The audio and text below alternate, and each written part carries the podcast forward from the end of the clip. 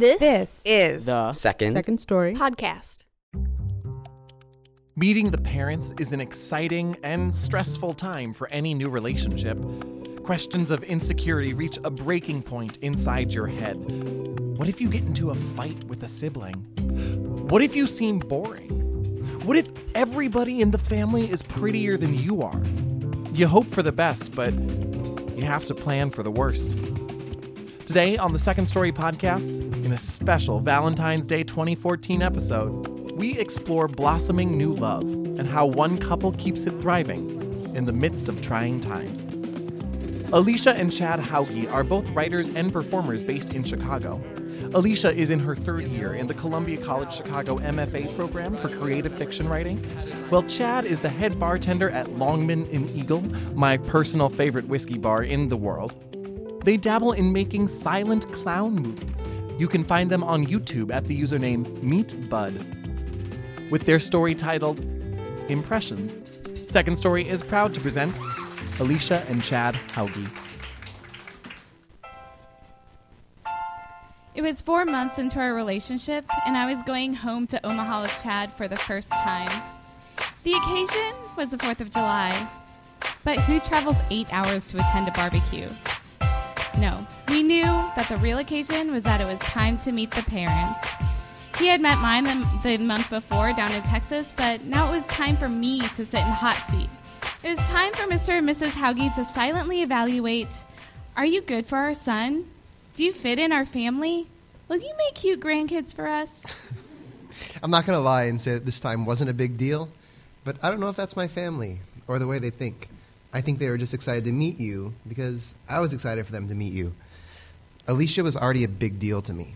I actually called my parents the day after I met her to tell them about my new crush. Can I say that again? Me, a 27 year old dude, called my parents about my new crush after four hours of dancing with her. And I had been calling them to share my growing affection with her ever since.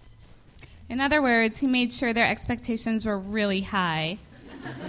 And I had never been in a relationship before.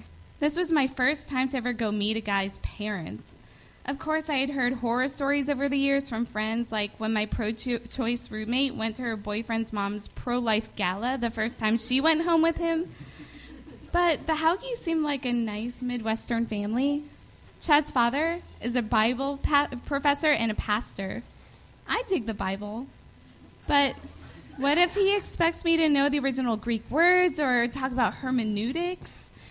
They're also huge Husker fans. At my high school football games, I stared into space until I got to dance at halftime. Smiles and nods for four days. That was my plan. My plan was that all these important people in my life would meet, and it would all be pleasant and nice. We'd first take the megabus to Kansas City to meet my best friend Greg, then drive with him to my parents' house in Omaha. There, she'd meet my family, and we'd barbecue and watch fireworks and YouTube videos and probably dumb videos of me as a child. My family laughed, and I would pretend to be embarrassed, but would secretly be proud because they were really showing me off. Until my brother would have gotten gone too far, and then I would have gotten mad, then embarrassed for being mad, and then Alicia and I would have had a moment and realized we were meant to be together. But it's often those times in life when you think you've got everything figured out that you realize you don't have control of anything at all. The morning I met his family, we woke up exhausted on a bus. The smell of gasoline mixed with someone's chili cheese fries was getting to me. Gummy bears and trail mix were sloshing around in my stomach. My hair was flat in parts and too fluffy in others. I was supposed to be a lovely young lady, ready to meet some of the most important people in Chad's life. She looked like the most beautiful girl who had ever not slept well on a long trip. Thanks, honey. But at the time, my stomach was trying to settle to make room for the butterflies. At least everything was on schedule and going according to plan, and then Then my cell phone rang. it was his mom. Chad answered happy and then fell immediately into a steady silence. There should have been uh huhs and yes to let me know everything is fine, but it was too quiet. And whatever she was telling him made him look like he was 12 years old. His hand was on his mouth and my hand was on his shoulder. It was all I had to offer. What is happening? I asked myself a million times. Then he hung up the phone. He turned to me and said, My grandpa. His stomach failed. He has three hours to live. New plan. We're pulling into Kansas City, but we wouldn't stay. Met Greg. Hello, nice to meet you. Let's go. Everything was rushed and panicked because, according to Google Maps, we had two hours and 49 minutes to drive to our destination. 11 minutes with Grandpa Phil if the doctors were right. For most of my childhood, I didn't really enjoy being around him. He always snipped at my brother and I. We didn't sit right on his plastic covered sofa, laughed when we shouldn't have, left the door open too long after coming in, and we would leave feeling like we didn't do anything right. My sister was born, and she was his little peanut, and he softened a little. Then his eyesight started going. He softened more. He started thanking us for coming over. He started telling us he loved us. I remember thinking, he's realized he doesn't have forever to live. Chad was silent most of the way. I just gripped his hand that whole car ride like I was keeping him from falling over a cliff. And then it started to sink in. I was still meeting his parents, but now the delicacy of the situation is 10 times, no, a bajillion times more intense. And that early morning I haven't slept, I don't know how to deal with this haze. I looked over at Alicia and I realized this must be a girlfriend's nightmare. I turned to her and said, I feel so bad you have to meet my family like this. They feel so bad too.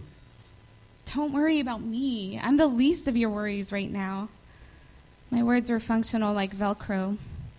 But I couldn't stop thinking of how not only do I have to meet Chad's parents, but I have to say hello and goodbye to a man in maybe the last few breaths of his life. I've never seen anyone die before. The last family member's funeral that I went to was my great grandmother's. I was four years old, and I remember her in her coffin. It looked like we walked into her bedroom and caught her sleeping. That transition was easy, clean, but I had never seen anyone who was dying. I don't remember ever seeing this many of my dad's side of the family together before.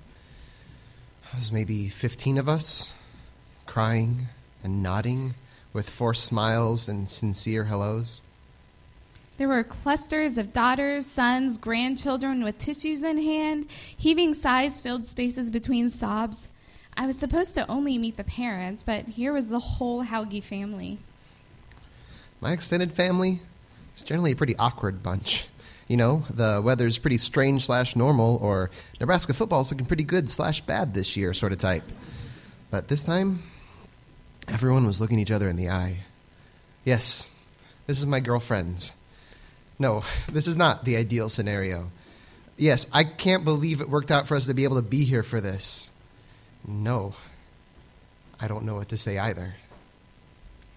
Then it was time to meet the parents. We walked towards them, and all the thought out approaches, the practiced smiles fell away. Instead, hugs, teary eyes, honesty. I'm so glad you're here, they said to me. We feel so bad you have to be here under these conditions. They were so kind. Mrs. Hauge was gentle and comforting. Mr. Hauge was attentive towards me, even with his father lying in that hospital bed. Please, I assured, don't feel bad for me. I'm glad to be here. I didn't even know what making an impression was anymore. As I surveyed the scene, it was like being rained on and needing to catch all the raindrops before they hit the ground. Every moment counted. Go ahead, say hi to Grandpa, someone said. We entered his room the way Moses must have approached the burning bush, careful to tread on the sacred ground. Now, it's true what I've been telling Chad and the Hauges. I didn't want them to worry about me. But there was this voice inside me that said, You haven't earned this. You don't belong here. I felt silly. I was this new girlfriend. All these people had years with Grandpa. They knew him, had memories with him, were truly mourning. And who was I to take a few moments from them? Or from him? And then Chad introduced me. Yeah, that was important to me. I didn't know it would be, but it was. I never thought about having bedside moments with dying relatives. Seeing my grandpa like that, weak and disoriented, and having him affirm that he knows he's dying broke my heart and put a rock in my gut. And when he asked, How are you? I wanted my response to mean more than it could. I wanted more than anything to have each word comfort him and let him know that I loved him. I don't even remember if I took Grandpa's hand, but I remember that he noticed me. He looked at me. He was glad to meet me. Was I the last person he'd ever meet? I was relieved to step to the sidelines and watch for a while while Grandpa's wife stepped in. Her name is Beauty. She's a spry, tiny Lebanese woman, his second wife after he lost his first. Pressed up against the wall with Chad, it was like watching a TV screen. A man is struggling for the last moments of his life. His loving wife is staying strong for him, pushing forward with a calm ferocity. She massaged his limbs, saying, Get that good old Norwegian blood flowing. And every now and then, she took a sponge soaked in water on a stick and put it to his lips. He opened up and clamped his jaws down on it hard like a child with a sucker. It was the only way he could drink. Then he made a request by tapping his finger to his lips. Beauty somehow knew he wanted something different. He strained his body up off the bed as she leaned down to gently put her lips on his blood stained lips. That was the most intimate kiss I had ever seen. And I looked over at Chad and I thought, I could journey to this place with this man. I looked over at Alicia and I thought, there isn't anyone else that would want to be here with me right now. Those moments were gifts for us. We were at the beginning of our relationship, and Grandpa Phil and Beauty were at the end of theirs. Grandpa passed a couple days later, the morning of July 3rd. Those are some of my favorite days with my family. We didn't watch many YouTube videos or home movies. They were definitely there. And I didn't have that sitcom family fight moment with a perfectly timed realization about my girlfriend. But I did get to see her defenseless and vulnerable and loving and tender with my family and strong and comforting and perceptive with me. I saw them take to her and love her, sometimes a little more than I expected. like my grandma Beauty, who at the funeral called Alicia Chad's better half. and said to me, not so privately, Make sure you keep her in the family. Thanks, Grandma. I will. Six months later, I got another phone call that interrupted another date with Alicia. My brother and sister were calling together this time. They said they knew I was serious about Alicia and intended to propose, and that they loved her too and wanted her to be a part of the family. So they wanted me to have our grandpa's ring, which he had given to all of us, so that I could have a diamond for Alicia. This ring gets a lot of attention. A diamond that impresses others is nice, but I love how it impresses me the most. I love how it reminds me of not only me and Chad's relationship, but a relationship that was before us. It's been more than three years since then, and my grandma Beauty battles dementia pretty severely these days. I talk to her on the phone, and I get to tell her every time how things turned out for us. And every time she says, Oh, you got married to her. I knew you would. Our wedding was two and a half years ago, but Alicia truly joined our family that weekend.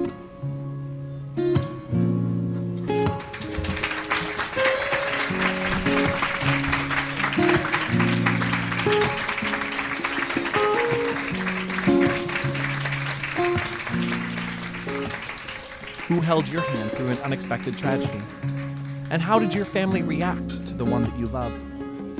This story was curated by Jessica Young, with sound design from Billy Eline and performance direction from Reshmi Hazra. You can always reach me for comment on this or any other Second Story podcast at ozzy at secondstory.com. Be sure to follow Second Story on Twitter at Second Story or on Instagram at Second Story Chicago to get behind the scenes of our curation process. If you like this podcast, be sure to rate and review us on iTunes so more listeners can find and hear this work. Second Story podcasts are brought to you in part by the Gaylord and Dorothy Donnelly Foundation, the City Arts Program, the Chicago Community Foundation, part of the Chicago Community Trust, and the Arts Work Fund. Second Story podcasts are produced by Eric Hazen, with special thanks to Sherry Pentamone and CP Chang. We share our stories so you'll share yours. My name's Ozzy Totten, and this is Second Story.